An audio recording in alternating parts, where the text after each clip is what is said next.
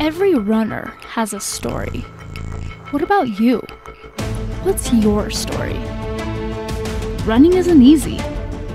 We've all overcome struggles to get to where we are. Maybe you're struggling now. What is it that stands in your way of reaching your full potential as a runner?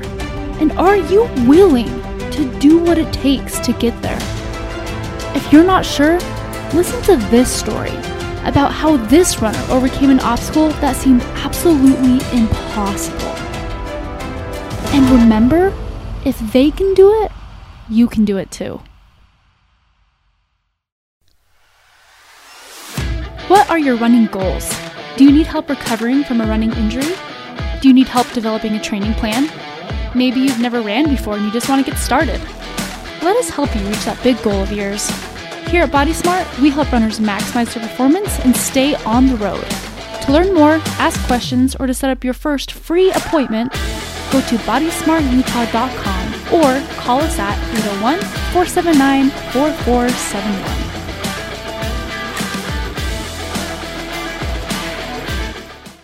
Hello, everybody, and welcome to the Run Amazing Utah podcast. I am Dr. Cameron Garber, and here with Melody Bateman from Body Smart, and we are so excited to welcome in our guest, Mike McKnight.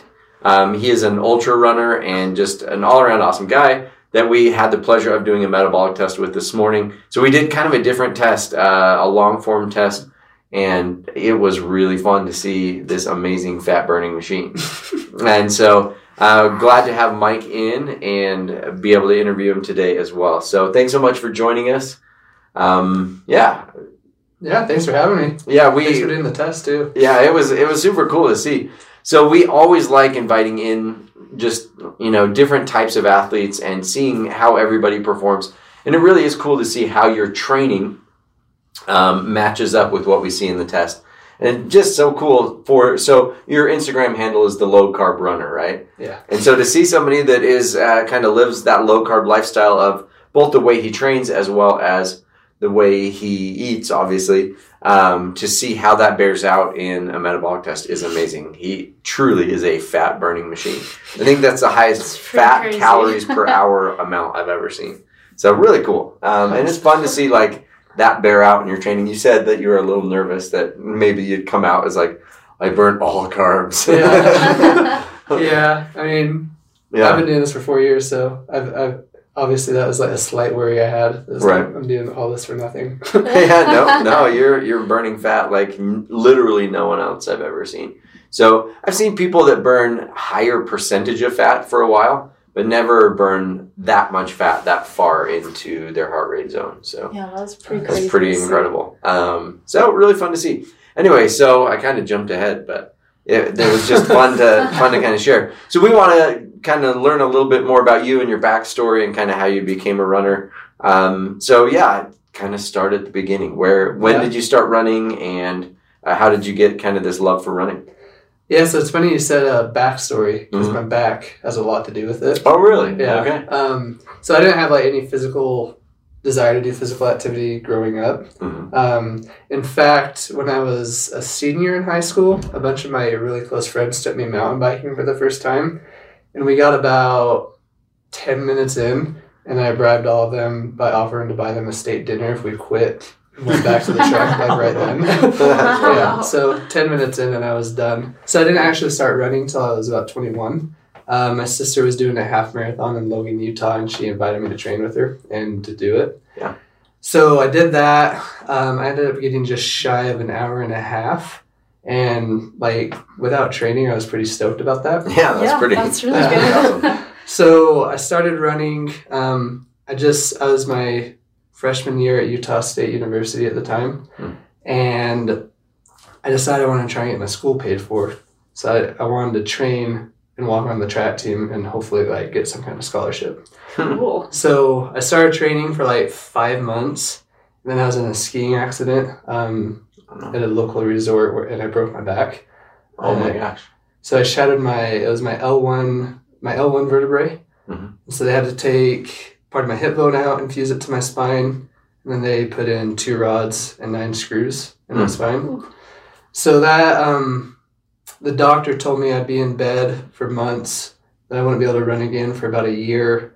Uh, he advised me to like incomplete all my college classes, which meant I like just deferred them for a, a full year. So Yeah. the following uh, February. Then I had to move home, live with my parents. They were gonna take care of me. Um, but long story short, I started running roughly just shy of four weeks after my surgery. Yeah. And so it's quite a bit That's quicker awesome. than the doctor said. Yeah. Um, but I was in this state where like all my friends were in college and I dropped out of college for a year. Right. And I also lost my job because they thought I'd be right. gone for a Yeah, long time. incapacitated. Yeah. Right. So basically I just had like nothing to do and I just started running like Hmm. hour and a half, two hours a day and kind of developed a love for the longer distance and then I met a local ultra runner in Logan by Mhm. getting a new job. Um, That's awesome. started training with him and just kind of fell in love with it ever since. That's Wow. incredible. I feel like that's the coolest story of like you never know where life is gonna take you. Right? And maybe this back injury was like almost a blessing in disguise because look where you are now because of it. Yeah, Yeah. yeah. That's cool. Do you ever have any lingering back pain or problems? I'm Um, curious. To Yeah. On and off. On and off. It'll Okay. you'll feel it occasionally. Yeah.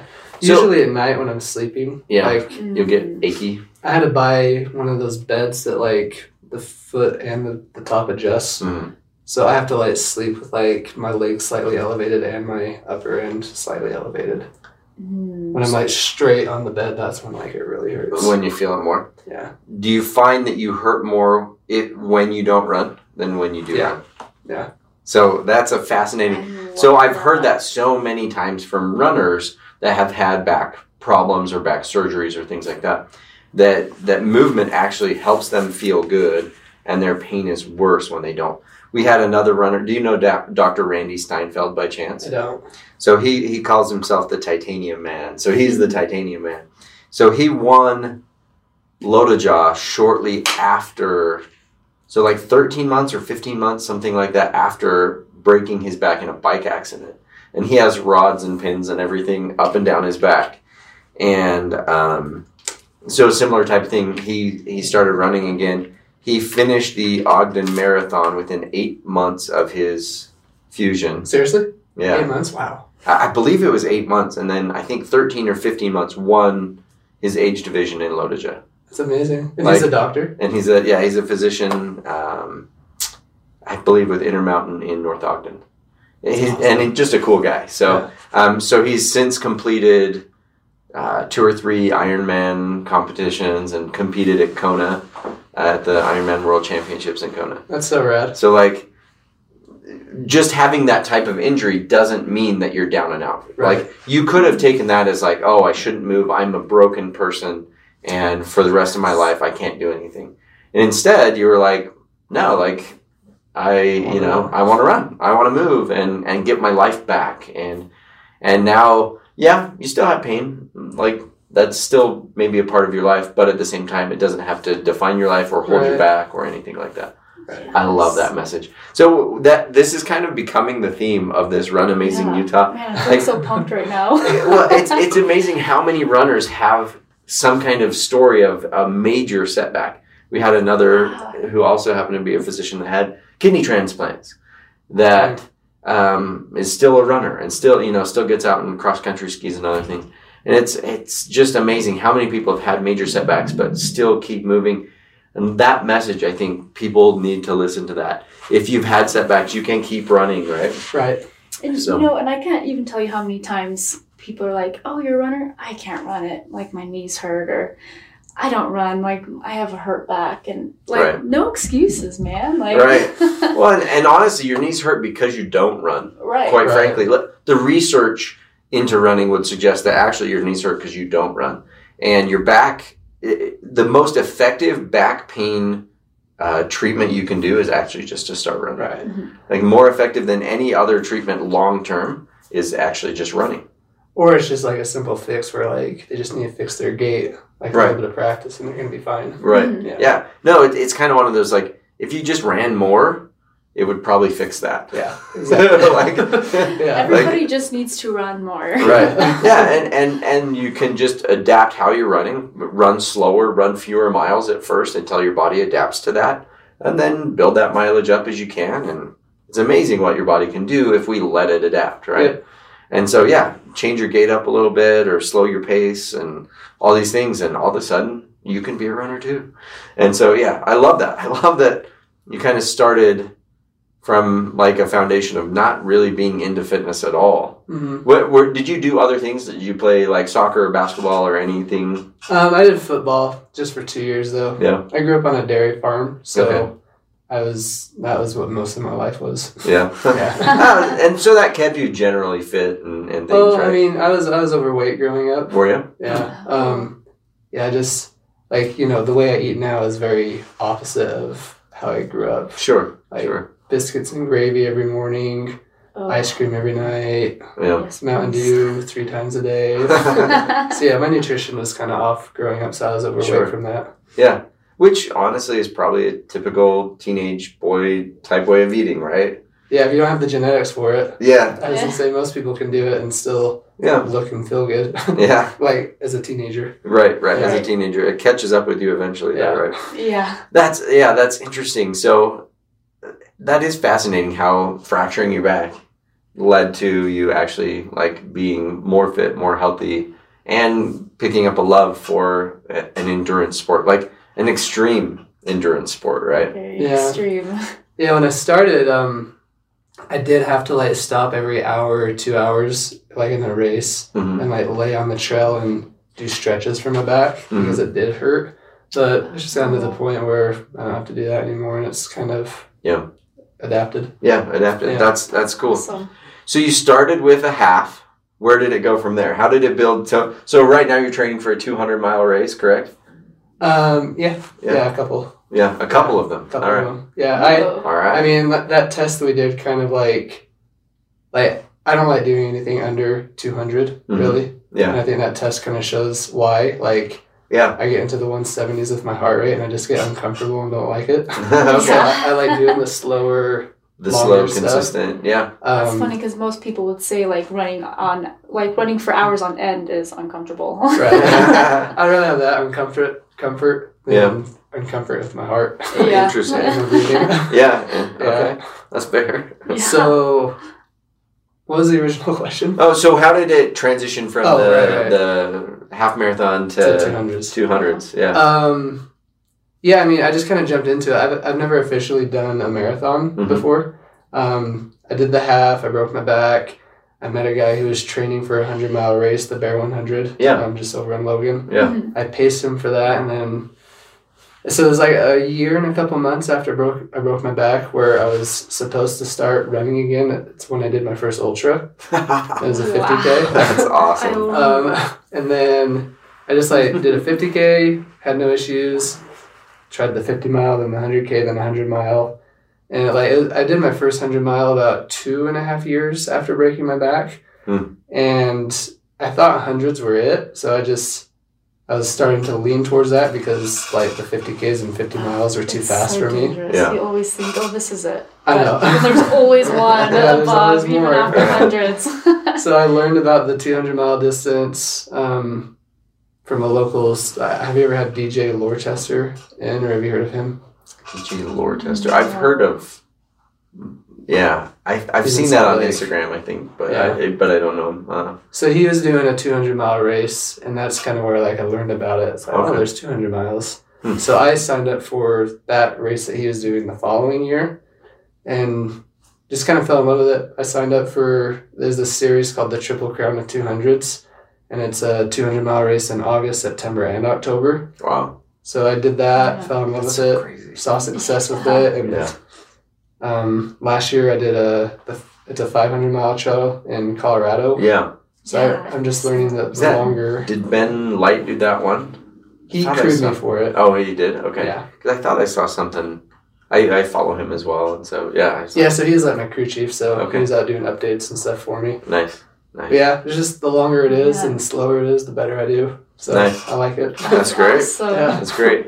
So I have a question, like going back to after you broke your back. I just want to know, like, what was it inside of you that made you think like, like I'm not gonna listen to you, like to your doctor, and just like run anyways. So, like my my physical therapy that he gave to me was to walk a mile a day, Mm-hmm. and um, you guys probably have never heard of Cornish, Utah, before. I No. nope.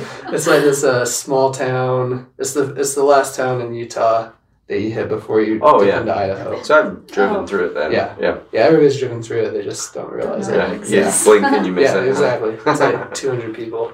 Um, but my parents like live in this back farm country road, and that's who I moved back with because I thought I would need them to take care of me. hmm Um, so I got out. I had um, my grandma's walker. I had to use it when I started out, Yeah. and so I just walked up this road. It was exactly a mile, light doing an out and back. hmm Um, did that for like two days, three days.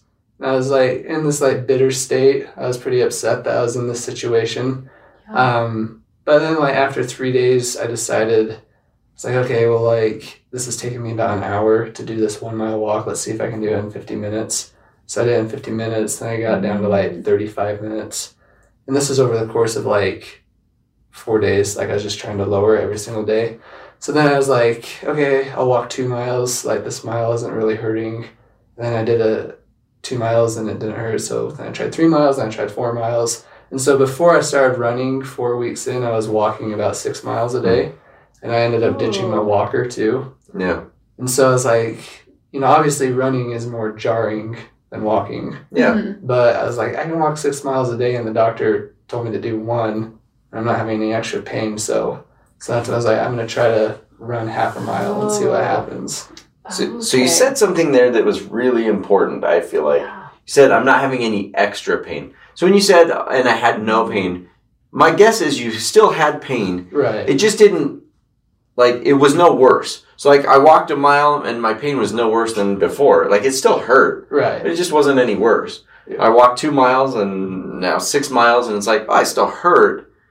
It just wasn't worse than it was before. So might as well keep moving. Yeah. yeah. Right? Yeah. That is such an important thing for people to realize that just because it hurts doesn't necessarily mean it's bad or doing harm. Right. Right? It, it hurts the same amount of hurt. And so as long as it hurts the same amount, might as well keep moving. Yeah. Yeah. Like, yeah. it's not it's not hurting it anymore. It's not damaging it. So like keep moving. yeah. Yeah, and I love that. Love that. Love that. That's How awesome. did you? That, yeah, how did you come to that realization that that was okay? Because so so many I- people are afraid of pain. Yeah. Yeah. I mean, it just made sense in my head. Like, Yeah. if the pain's the same at six miles and at one mile, like, Oh, like my life right now consists of either doing this walk or just sitting in bed. Right. Like But sitting in bed, your pain was the same The as walking six miles a day. right. Yeah. Right. Yes. So, yeah. So people try to rest it off, Right. and and it, it doesn't work that way. Right. Our body doesn't just work that way. worse, It just makes it worse. Yeah. Yeah. And I always wonder, like, um, like awesome. what would have happened if I didn't do that? Like, yeah. if I was just like, okay, I'll just lay here for a year. That's what the doctor said to do, and Yeah. Like, who knows how different that recovery would have been? And Go to Walmart Uh, and just watch people walk by. yeah. What would have happened? There's your answer. good, good point. Sorry, that's a little harsh, but No, okay. but not inaccurate. Yeah, No. not, not lying. Well, Interesting. That's really cool. Yeah, that Okay. is that is fascinating, and I like huge props to you for not being broken. Right, Thanks. like that's awesome. Yeah. So once you got into these races, when did the low carb runner factor in? Yeah, Yeah. Um, so yeah, like I said, I so I started low carb in 2017. Okay. Um, and I started my first ultra. It would have been 2013. Yeah. So yeah, there was a four year window where I wasn't doing the low carb thing. You're still running on Mountain Dews and. Yep. okay.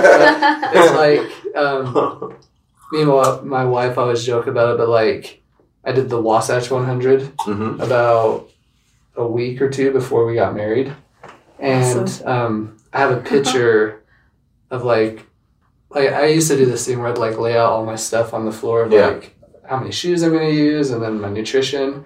And like in one of these pictures of nutrition, you could see like it was like three 12 packs of Mountain Dew, a box of um, what are they called? The Nutty Bars, Little Uh-huh. W Nutty Bars. oh yeah, yeah. There's like a big old bag of gummy bears. There's a bag of Skittles. it's like completely different from what it looks like right now. Right. That's hilarious. Um, but yeah, I just noticed like for one, I was actually I was gaining weight, even though my mileage was increasing. A really common story, actually. Yeah. Yeah. Gaining weight because of all the junk I was eating. hmm And then the biggest issue is like all my races, I had a 50-50 shot of feeling okay or feeling terrible. hmm And by terrible, I would either bonk pretty hardcore or I would like try to try not to bonk, so I'd overdo it, and then I'd end up like puking Yeah. multiple times.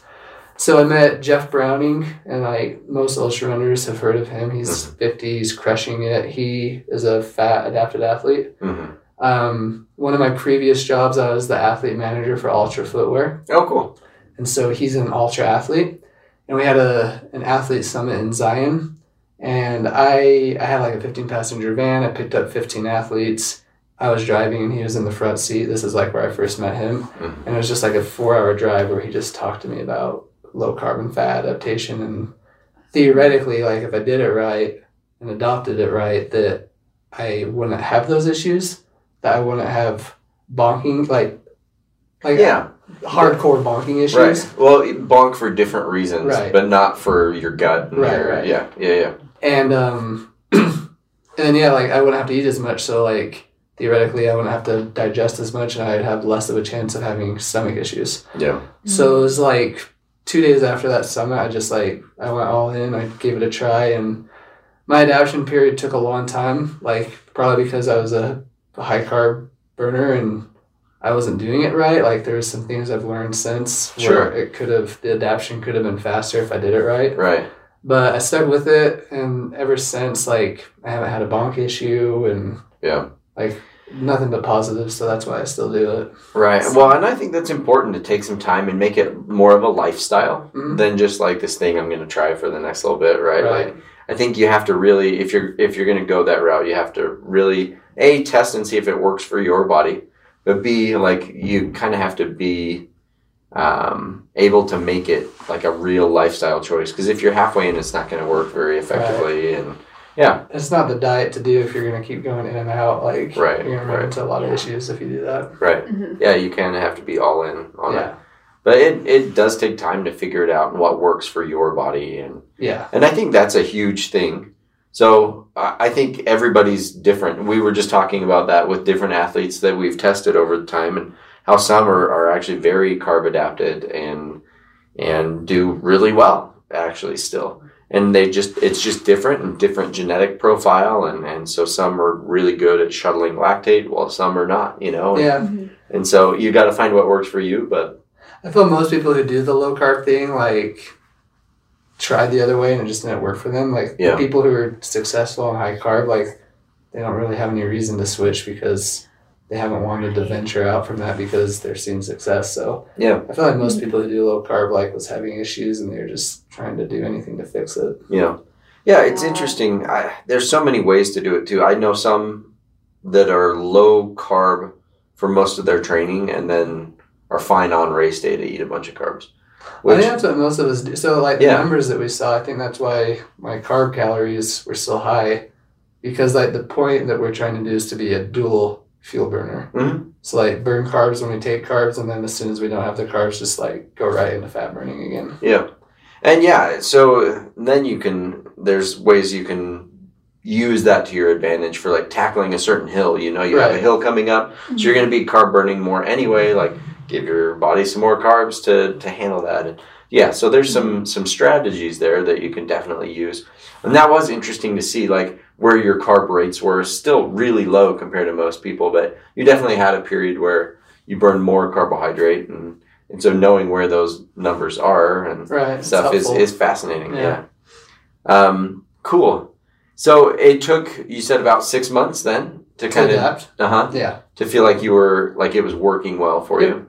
Yeah, I've been doing it for f- four years this April. Mm-hmm. Um, and I'd say that the first year and a half. Um, so like case in point, like that triple crown two hundreds, I did it in 2017 and in 2019. Mhm. 2017 was the year I was like Working adapting on and it, yeah. on it.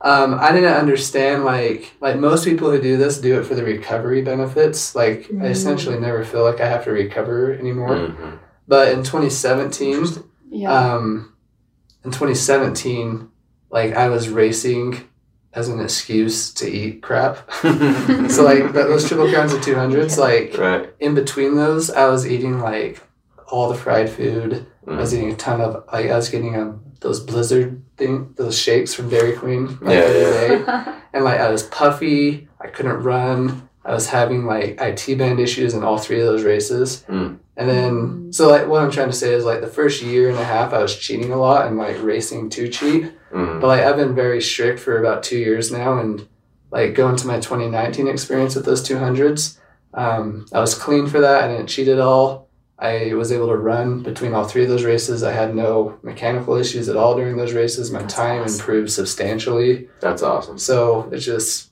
like, like I said, I've like had so much good experience with it. Like I don't really care to cheat anymore. Yeah. It's just like it's just a part of who I am. Yeah.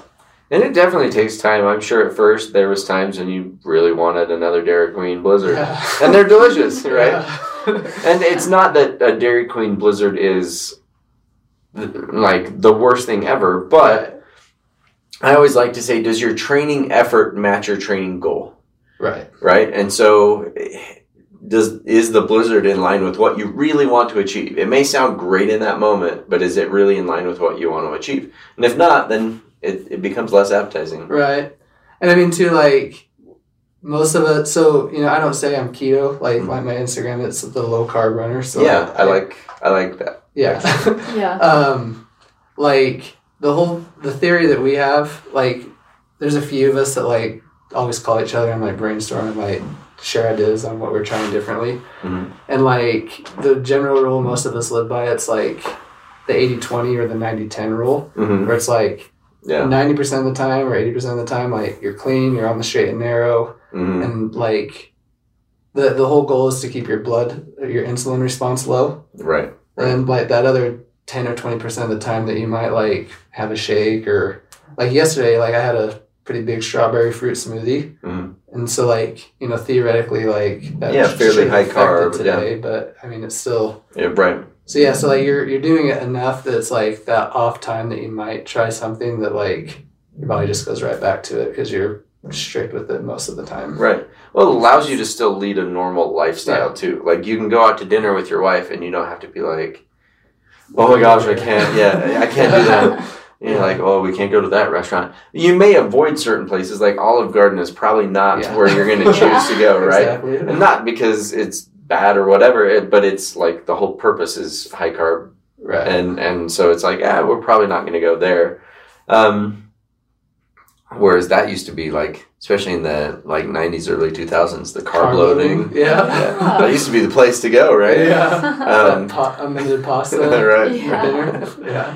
um but yeah I, I i find that fascinating. I like that you choose to say the low carb versus like i'm keto. Yeah. right? It's like hey i'm trying to keep my carbs low but I, it's not necessarily like I, I guess anytime we define something so strict like i'm vegan or i'm vegetarian Right. versus like i try to eat mostly a plant-based diet but you know if i have meat it's not like i'm violating some like spiritual law ethics, or yeah. code of ethics or whatever. Yeah um, yeah when when it's that hard and fast i feel like sometimes we're not able to lead a normal lifestyle Mhm. Whereas, like, it sounds like you you leave yourself some room to like have fun still or, or whatever. Yeah. But I, I I'm a huge fan. I feel like that 80-20 principle applies to like everything in our lives. Yeah. You don't want to be super. Sh- yeah, yeah. I won't use that word. That was Right. use it. You don't wanna be super strict. right. Yeah, it it, it becomes harder to live that lifestyle long term, and so eighty percent of the time, if we're if we're really on point with it, then it allows that other twenty percent of the time to not be that big Yeah. a deal. Yeah. And you generally find the people that are like super strict with it, they're the ones that tend to like when they like when they theoretically should go that 10%, they end up going like 60%. Right. So it ends up being more of like a 50 50 or Right. the scales tipping more the other way. Right. Mhm. But yeah, people- yeah. They either burn out with it or they like when they finally have ice cream, it's like the entire thing Yep. of ice cream. Yeah, right. Yeah, no, for sure. We see that a lot actually. So kind of funny. Um, what so with the with the high carb thing, you you kind of push the boundaries of that then a little bit, and you try to race with no food, right? For like 100 a lot miles. of it. Yeah. Yeah, I mean, Yeah. Um, when I first started, I was referred to Dr. Jeff Volek. Mhm. I don't know if you've seen any of his stuff before. or I, not. Yeah. not completely. I've heard of him, but I haven't Okay. studied it too in depth.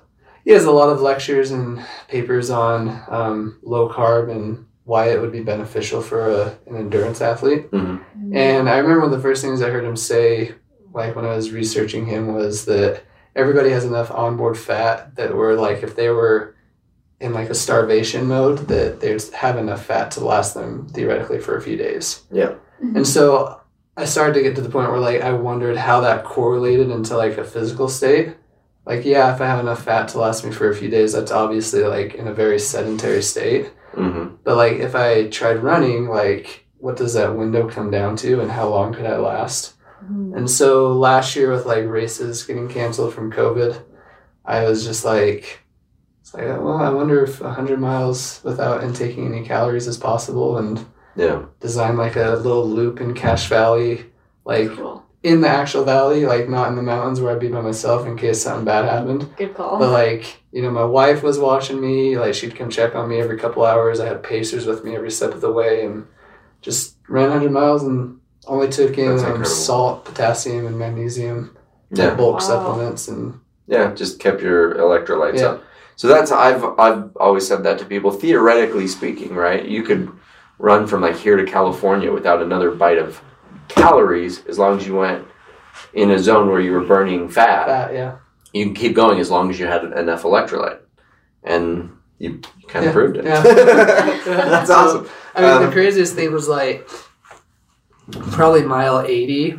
Like, I started to notice a little dip in my pace. Mhm. Mm. Um, not a lot, but I kept my heart rate about 130 the whole time. Okay. My goal was to do it in under 24 hours, and I ended up doing it in about 18 hours. So I did it Yeah, quite a bit awesome. quicker than I thought was possible. Did it did it feel pretty good? Like did you didn't really have any bonking? You didn't have any like like pain any or was Food it just cravings. like yeah was it just like yeah, it was super pain free uneventful. like it was fine really yeah, It yeah, it felt kind of like other races or better or I mean, like the only thing I noticed, um, like I said, around mile 80, I was Mhm. like, Mhm. like this is sustainable but like if i was racing then i would take in some food right now because i've i'm kind of like just Oh. flatlining right now yeah. like not like i'm dying flatlining but it's like i can't go really fat much faster if i want Right. to like i need some Yeah. calories but i can sustain this Right. so like performance Okay. standpoint like it's not beneficial but like Right. it's, it's yeah it's possible and it's not terrible it's not hard Right. well, that's You felt like you didn't have that great. kick. yeah exactly Okay. But I did That's notice, strangely enough, um, I don't know if this just is from like lack of inflammation or something like that, but my recovery from that was just like amazing. Hmm. Like usually I have to take a few days off So from 100 cool. miles. Yeah. And like slowly ease back into it, but like two days after that, I was out running again, and like for like two weeks, I was setting PRs on Strava. Hmm. I don't know if you guys use that or not. Yeah. Yeah. Oh yeah. But like I was like getting PR after PR, and it was just like only a couple days after this, like I Hmm. felt like I didn't have to recover at all. Man, we should all stop eating carbs Calories too. Right. Right. You just didn't have to eat. That'd be Just great. stop Yeah. Um, no, I, I I really do think that there's something to that. And having tested now thousands and thousands of people, I I do think that a lot of it probably is the type of carbs that we tend to eat, Yeah. right? Mostly refined carbs. Um, grains aren't what grains used to be hundreds of years ago, right? Not Like even close. yeah, and, and so I think honestly, if if grains were what grains used to be and and things, it probably wouldn't be so bad. And having you know potatoes or other things occasionally again isn't so bad. but we've made those kind of our staple items instead. Right. And and I think that's the problem because I would imagine in your low carb diet you can have things like green peppers or Mm. or other vegetables that are just lower carb. You just avoid like potatoes or carrots or things in in large measure. Yeah. You can have them as part of the meal or whatever, right? Yeah. I mean, like, yeah, I do it. Like, I go strict keto like 10 days before a race just to get Mhm. more consistent with my fat burning. Mhm. And probably like two days before the race, like, I'll up my carbs slightly Mhm. and I will have like a sweet potato, Mhm. like a less starchy potato. Mm. Um, yeah, so sweet potatoes aren't off the table, but it's just like Yeah. timed around races or high efforts, high volume days. Right. Makes sense. So yeah, I always recommend to people like carbs are are not bad, but try brown or colorful carbs, Yeah. right? So like vegetables or you know, and avoid the white carbs. They're they tend to be more like easy to process, higher glycemic index, Right. right? So they're going to spike your blood sugar more, cause more of an insulin response, kind of like what you're talking Mm-hmm. about. And and so like for fat loss, for fat adaptation, like you're going to be better off if you do carb, have it be colorful. Yeah, yeah, yeah. Yep. yeah. And so interesting. I, it's always interesting to hear how people apply it. Now, one of my big questions is with with anybody that's going on a low carb diet, how much do you do things like well, how natural do you keep it versus like keto cookies and keto so like processed uh, low carb or processed ketogenic foods versus like just real food.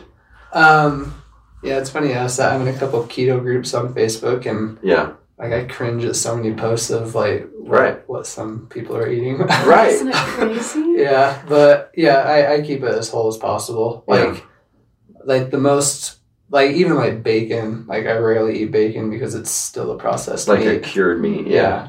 Um, I'd say like ninety to ninety five percent of the time it's like just whole good foods. Mhm. Um, the most like processed I'll get is probably like I don't know if you've heard of Primal Kitchen. Mhm. Um, Yeah. They have like a collagen fuel bar, Okay. so like I'll have that like maybe once a day, Okay. like right after a big Uh, run or something Yeah. like that. Yeah. That makes sense. But yeah, Just- usually it's just like steak for dinner, chicken for lunch, eggs for breakfast, and a little bit of vegetables sprinkled in through there. Right. Still eating off the farm. Yep. Yeah, Yeah. just different than before. Yeah. Yeah. yeah, for sure. Yeah, the processed stuff like like the I hate like the keto friendly and the Yeah. Mm. like, to me, that's no healthier than any No. other. Like whenever you're eating processed foods, it's like that's not. It's you just glued it back together with something Yeah. that's not really a natural food, right? right. And so, yeah, I always struggle with that. Uh, so many people I know that have tried to go vegan or vegetarian or whatever gain weight, and when we look at what they're actually eating, Right. Mhm. it's like, well, it's vegan cookies and vegan whatever, but that vegan doesn't mean it's healthy. Yeah. like it still has calories and it's still processed, so you're still getting like an insulin release, and you're still, Yeah. you know. So anyway, yeah, Yeah, they care too much about like the number of carbs over like looking at the ingredients list. Yeah. Like Yeah. Yeah, the, to me, the ingredient list is probably the most important Yeah. thing. Like, what is this actually Yeah. made of? Yeah. Does it is this a real food or is it a food product? right. Right. Like an example I usually give is like uh, when I take like a protein supplement. hmm Um, the protein supplement that I sometimes use um, has a higher carb count hmm than a lot of proteins out there. Hmm. And like some people will ask me why, and I will be like, well, look at this ingredients compared to your ingredients. Like, Yeah. I'd rather have a little bit more carbs with ingredients that I trust over like Right. less carbs Yeah. and ingredients I don't trust. Yeah, and that's fascinating. What what do you use? I, I'm just curious. Gnarly, Gnarly. Okay. Yeah. uh, Yeah. they're Mhm. local based. Yeah, local. Mhm. Yeah. Yeah. uh, so I actually, with protein supplementation, I had two guys that were bodybuilders, lifters at, at the gym that I was like, try this for me. Because most of your proteins are whey or casein, right? So they're milk, right? It's essentially dehydrated milk, Right. right? Just expensive dehydrated milk. Right. I like, go buy a bag of dehydrated milk powder, right? And uh, just take a glass of milk and put in two scoops of that. It's as much protein as your protein supplement. Uh, you know, it's eight, I think it's eight grams of protein per serving. So you're getting Uh-huh. 24 grams of protein. like try that over the next little bit and see how you feel and and whatever. And both of them were like, actually, my gains were better. Really? yeah. So like, That's awesome. so uh, I think because it was less processed, more whole, Right. was as part of why their gains were better. But there's also more. So they're looking at muscle gains, right? right. Because it had higher fat and higher carbohydrate content to it, and Right. they actually had better gains. But just a fascinating, like I really believe that the more whole our food can be, like the Oh, more we're eating real food, the better it's going to be. Yeah. 100%. Yeah. Anyway. Sorry that was an, an aside, Oh, but I wanted to see how you did it because yeah, the keto cookies thing. I'm like, well, you might as well just eat cookies. Yeah. might as well taste good if you're gonna eat a, a processed food. Yeah. Um. anyway, so cool. Uh, that's it's fascinating to see how how you have done it and how it's working for you. Um, what do you recommend to somebody that wants to try? How should they get started? Um, I usually like recommend to go at it slow. Mm. So like, by the time I started, so I say I went all in after I talked and met Jeff. hmm But like when I went all in, I was already at a point where like I didn't really care to eat bread or pasta anymore. So like I basically had that all cut out. So Yeah. it wasn't too hard for me to like cut out other foods. So like people who are like, like I usually tell people to cut out the breads and the pastas first. Yeah. Get used to that. Don't worry about like the carb count. Like if you want two or three servings of fruit, then go for it. But just like cut out the breads and the pastas. Um, and then just you know picking a day and going all in with it. But uh, usually though, I I caution people. so like the mistake that I made that caused me to have a slower adaptation period. Um, I wasn't like upping my electrolytes. hmm I didn't Mm. understand that you know carbohydrates hold on to water Right. or water or vice Mm. versa. And then when you stop eating as many carbs, you dump more water. Mhm. And so with that, you're dumping more electrolytes. Right. So a lot of people don't realize that that you're gonna feel super super tired unless you're like upping your electrolytes. So That makes um, sense. so yeah, I usually like make sure people have sodium, potassium, magnesium, and calcium on hand that they're Mhm. supplementing um, daily. Uh, to help combat the tired fatigue that they're most likely going to feel. Yeah, that makes sense. That makes a lot of sense, actually. Well, and a lot of our carb heavy foods are very like salt heavy, and Yeah. you know, like Yeah. Mhm. very, very uh, electrolyte heavy. Um, interesting. And So- like good electrolytes, like not like the Mios Right. and all that Yeah. stuff, but like like if you can, like when I did it, it's nasty, but it's effective. I just got a tablespoon of Redmond real salt and a tablespoon of bulk potassium Mhm. and then half a tablespoon of magnesium. I did that three times a day. And it was just like the pure like Oh. Pure supplement. Yeah. yeah, like Didn't it taste nasty. good. Yeah, whatever, it's terrible, but like Do you put that like in water? yeah, I just Or- mix it and drink it three times a day. Oh, interesting. Interesting. So I saw on your Instagram account where I, it was a kind of a response to people calling you out a little Mhm. bit, where they were like, "Oh, you know, eh, I don't know." I'm sure you get some some negative feedback occasionally. Mhm. We'll call it that to be nice, right? some haters. Um, but you said, "Hey, the, this isn't something I recommend that everybody else do. This isn't something like this is this is kind of my journey that I like to share." But the people that I coach, the people that I you know counsel or help out, I don't necessarily tell them all to do it this way or my way or that they have to do it low carb. Just I guess give us a little plug there so you can defend yourself if anybody's thinking oh low carb or whatever. yeah, like, do I think some like everybody could experience some kind of benefit from it? Yes. Yeah. Like going back to that insulin response. yeah, I, I think so Yeah. too. So I do think that, but like from a por- performance standpoint, like, no, I, I like you know Courtney Dauwalter, like she, she's always um everyone knows her for her beer candy and nachos, Yeah. and like if I was to tell her to race, then she's most likely gonna beat me. Like, so from like a performance standpoint, it's clear that people do well not on this diet. Like I was saying earlier, most of us who came to this were people who were having issues looking for an answer. hmm So like if you don't have any issues, then like don't, Don't try it. about it, Yeah, yeah. Don't, don't try it. But like for those of us that have seen si- like one of the biggest things I hate, um, and this I think the post you're talking about was kind of in response to this comment, but somebody was saying like my scientific research, like the Mhm. scientific research as a whole is Right. greater than your own personal Yeah. accidental evidence. Yeah. And Yeah. I'm just like, like, oh, I disagree. Like, right. like the science says this that I should be feeling good doing this, but I don't. So, Right. so I'm just gonna stick with it. So let me do it, and you be happy with that, and I'll let you Right. do your thing, and I'll be happy with that. Right. You're not trying to force it down anybody else's throat. Yeah. Right. Yeah. It just this is what I do. I'm trying to share it with other people because it may work for them too. Yeah, And- if they're yeah. interested, I'm gonna give them advice, like like it's like the electrolyte thing that I just Yeah. said. Uh, Like, which is golden. yeah, Yeah. like Yeah. I'll give advice if you're interested, but like, I'm not gonna go and say do Everybody this. needs yeah. to do this, or this is the only way Yeah. to be a quality athlete. Yeah. Yeah. So just in case you were getting a little uppity at home.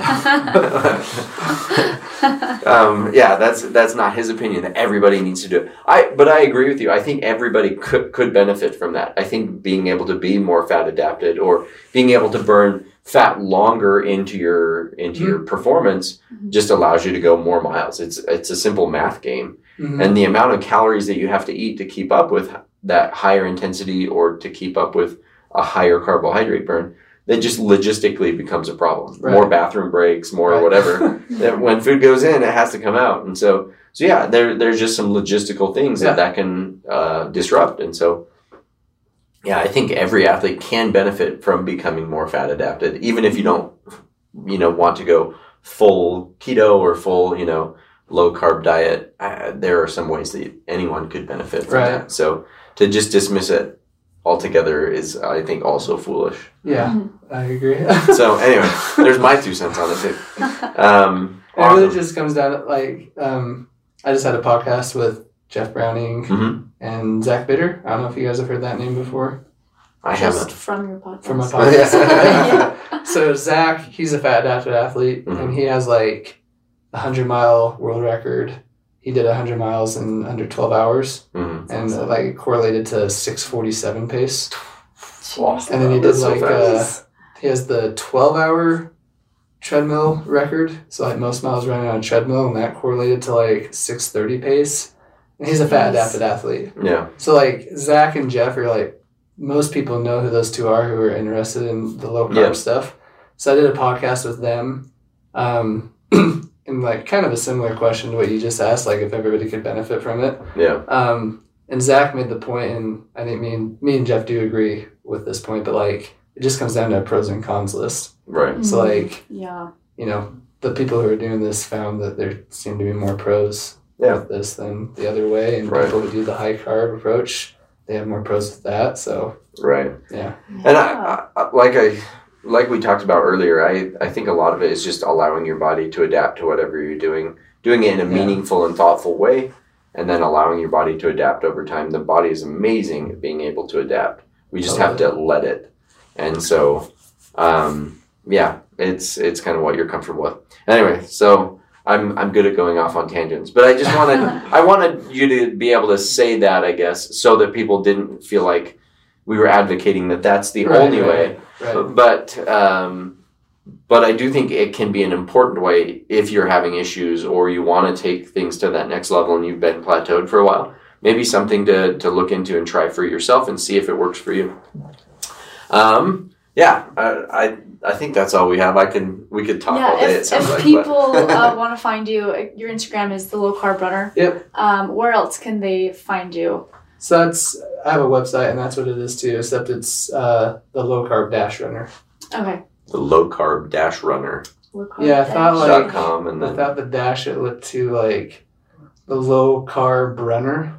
Brunner. Bro. Yeah, I thought it Uh, looked funny, so I the dash in That, that. that makes sense. That makes sense. So low carb runner, look for him Instagram, his website, um, and yeah, any any questions you might have, I'm sure he'd be happy to answer them, and, and that's how you get in contact with him. Thanks so much for joining us today, Mike. Yeah. Um, yeah, our pleasure, and and we're excited to kind of follow you a little more closely in the future. Thanks. Thanks for having me. Thanks. Okay, make sure to like, follow, subscribe, all those good things, so you can catch us on the next episode. Thanks for listening to Running Unbroken. Don't forget to follow us on Facebook and Instagram, and reach out if you or someone you know has a story to share.